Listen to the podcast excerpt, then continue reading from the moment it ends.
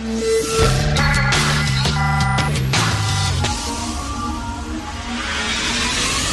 10 à 11. De 10 à 11.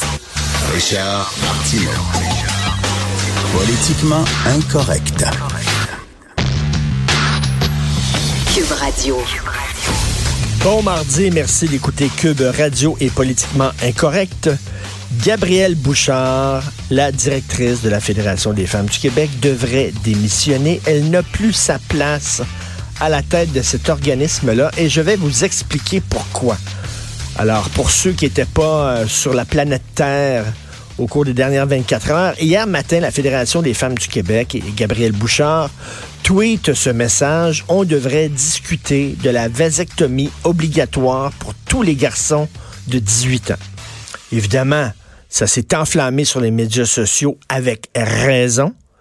Et là, il y a beaucoup de gens qui ont réagi avec raison, dont moi, des blogueurs du Journal de Montréal, des gens les médias sociaux, tout ça. Quelques heures plus tard, en fin de journée, Gabriel Bouchard dit Ha ha ha, on vous a eu. C'était une provocation, en bon anglais, un stunt. On voulait seulement, euh, c'était comme une réponse aux récentes attaques contre le droit à l'avortement des femmes. On voulait, vous aimez pas ça, les gars? Hein? Vous avez pas aimé ça, ce message-là, quand on disait on devrait vous vasectomiser, vous avez pas aimé ça?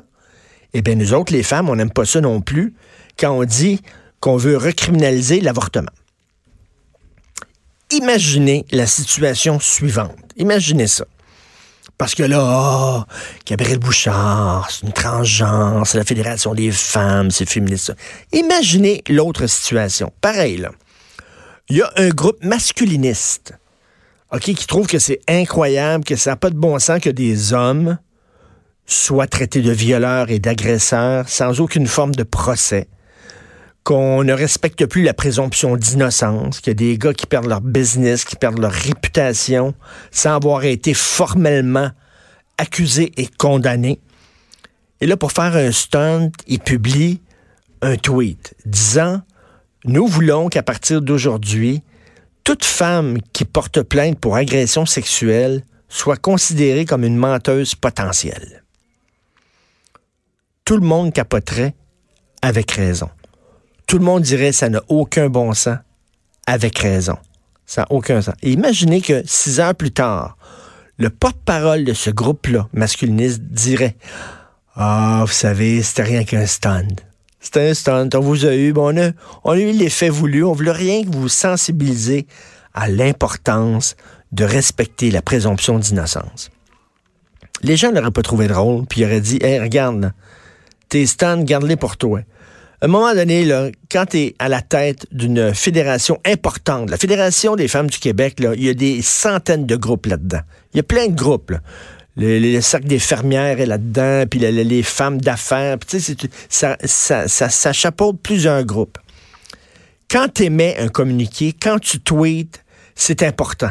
On lit ça, c'est important. Tu fais pas des poissons d'avril, fais pas des jokes, fais pas des stunts. On a déjà une députée à l'Assemblée nationale qui monte son poil de dessus de bras, qui fait des stuns tout le temps parce qu'elle aime ça avoir les caméras sur elle, puis qui trouve ça bien C'est pas vrai que la fédération, je trouve ça irresponsable, je trouve ça niaiseux, je trouve ça. Et là, elle disait, euh, Madame Bouchard, on voulait montrer à quel point les médias ont l'indignation variable. Voilà ce qu'il disait.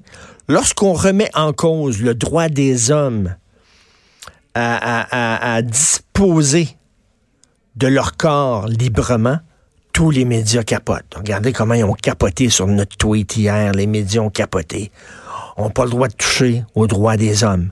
Mais quand quelqu'un touche aux droits des femmes, quand quelqu'un remet en question les droits des femmes à disposer de leur corps librement, les médias laissent ça passer. Attends, elle vit où, elle?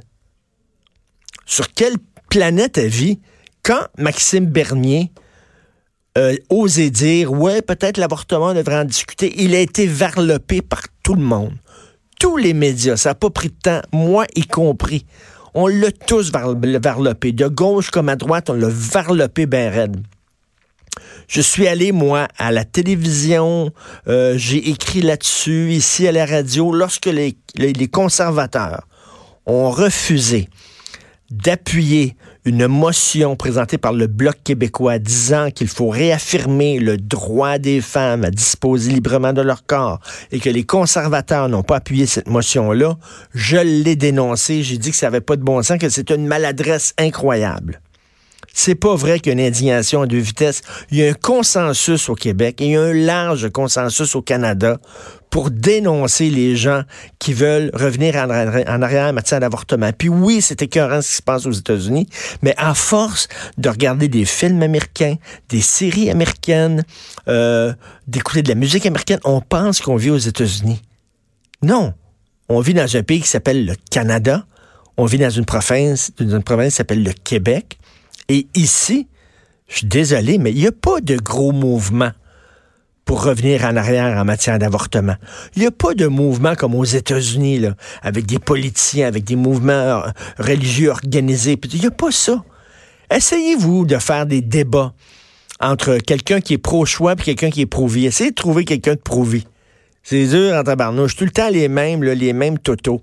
Nous autres, ici, nos studios sont situés face au parc Émilie-Gamelin. En face, au parc, il y en a tout le temps deux, trois euh, beaux avec une grosse croix qui distribue des circulaires contre l'avortement. Tout, le temps même. C'est un pelé, deux tondus. C'est tout. Il n'y a pas de menace concrète aux droits des femmes et à l'avortement libre et gratuit. Donc, Gabrielle Bouchard, elle invente un ennemi imaginaire qu'elle gonfle, puis qu'elle veut rendre très gros là, pour dire, regardez comment comment c'est énorme. Donc, heureusement que la Fédération des femmes est là. Heureusement. Ça, ça s'appelle le pompier incendiaire. Un pompier qui sac le feu pour pouvoir s'assurer qu'il va avoir de la job. Hey, vous avez besoin du pompier, il y a des feux partout. Ben oui, mais les feux, c'est toi qui les allumes. Madame Bouchard, il n'y en a pas là, de mouvement de fond contre l'avortement au Canada et au Québec. C'est faux. Donc, elle ment. Elle lance des tweets provocateurs inutiles. Euh, qu'est-ce qu'elle fait là exactement? Qui dirigeait la Fédération des femmes du Québec avant? Françoise David. Pensez-vous que Françoise David aurait agi de cette façon-là? Et Dieu que je m'ennuie ces temps-ci, lorsque je, je, regarde Québec solidaire, la Fédération des femmes du Québec, je m'ennuie de Madame David qui était sérieuse, qui était une politicienne sérieuse, respectable, respectée, qui allait pas dans des stunts puis des affaires. Elle doit regarder ce qui se passe à la Fédération des femmes du Québec, puis elle doit capoter. Elle doit se demander qu'est-ce qui se passe là exactement. Bref, moi, selon moi, elle n'a plus sa place dans cet organisme-là parce que la prochaine fois que Mme Bouchard va tweeter quelque chose, on va dire Pensez-vous qu'on va prendre ça au sérieux? C'est peut-être une autre provocation, c'est peut-être un autre stun.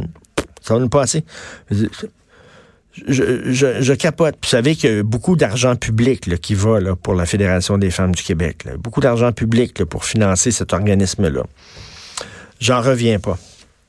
Je veux vous parler euh, hier, une entrevue euh, qui a eu lieu hier euh, à l'émission Pas obligé d'être d'accord, animée par ma conjointe Sophie Durocher. Alors, il y avait une dame du groupe Pour les droits des femmes qui disait OK, on veut être laïque au Québec. Ben, soyons, soyons laïques full pin. Arrêtons les avantages fiscaux aux religions. Puis c'est tellement vrai. C'est tellement vrai parce qu'on parle des deux côtés de la bouche. Le gouvernement a dit faut être laïque, il faut être laïque, faut être neutre en matière de religion. Ouais, c'est drôle parce que quand tu es un organisme religieux, tu as le droit à plein d'avantages fiscaux. Par exemple, ton église, ta chapelle, ta mosquée, ta synagogue, tu ne paies pas d'impôts fonciers. Tu ne paies aucun impôt foncier, aucune taxe euh, foncière. Tu ne paies pas de ça. Savez-vous que les prêtres, les imams et tout ça, ils peuvent, ils peuvent euh, euh, avoir un dédommagement pour les dépenses concernant leur loyer? Vous avez un, vous avez un allègement fiscal concernant votre loyer. On dit que chaque année, c'est un manque à gagner de 50 à 100 millions de dollars au Québec pour les allègements fiscaux euh, qui sont donnés, qui sont accordés aux organismes religieux. Il y a quelques années, l'émission La Facture à Radio-Canada avait parlé d'une religion à Prévost, un groupe religieux à Prévost. Un groupe religieux obscur, une religion obscure qui avait été officiellement reconnue comme religion. Il y avait, savez-vous combien il y avait de membres dans cette religion-là? Deux. Deux membres. J'imagine que c'est un couple. Ils avaient une énorme maison. Ben, ils ont dit, ben, notre maison, c'est notre temple. Donc, ils payaient pas d'impôts, ils payaient, payaient pas d'impôts fonciers. Ils payaient pas de taxes foncières. Parce qu'ils étaient reconnus comme religion. Donc, leur maison devenait nécessairement un temple, une église. Puis là, ah, ils n'ont pas besoin, parce que vous savez que les organismes religieux sont considérés euh, au Québec et au Canada comme, des organismes de bienfaisance, au même titre que l'Oxfam, euh, que Oxfam, que Centraide et tout ça. Si vous donnez de l'argent à un organisme religieux, à une religion, euh, vous avez des crédits d'impôt. Puis cet organisme-là, qui peut ramasser énormément d'argent, ne paie pas un sou d'impôt sur l'argent qu'il ramasse. Donc, on donne des cadeaux fiscaux euh, et, de taxes à ces organismes-là. Pourquoi? Sous prétexte que c'est la religion? Non. Si on est laïque, on est laïque all the way. On devrait cesser de donner des cadeaux comme ça.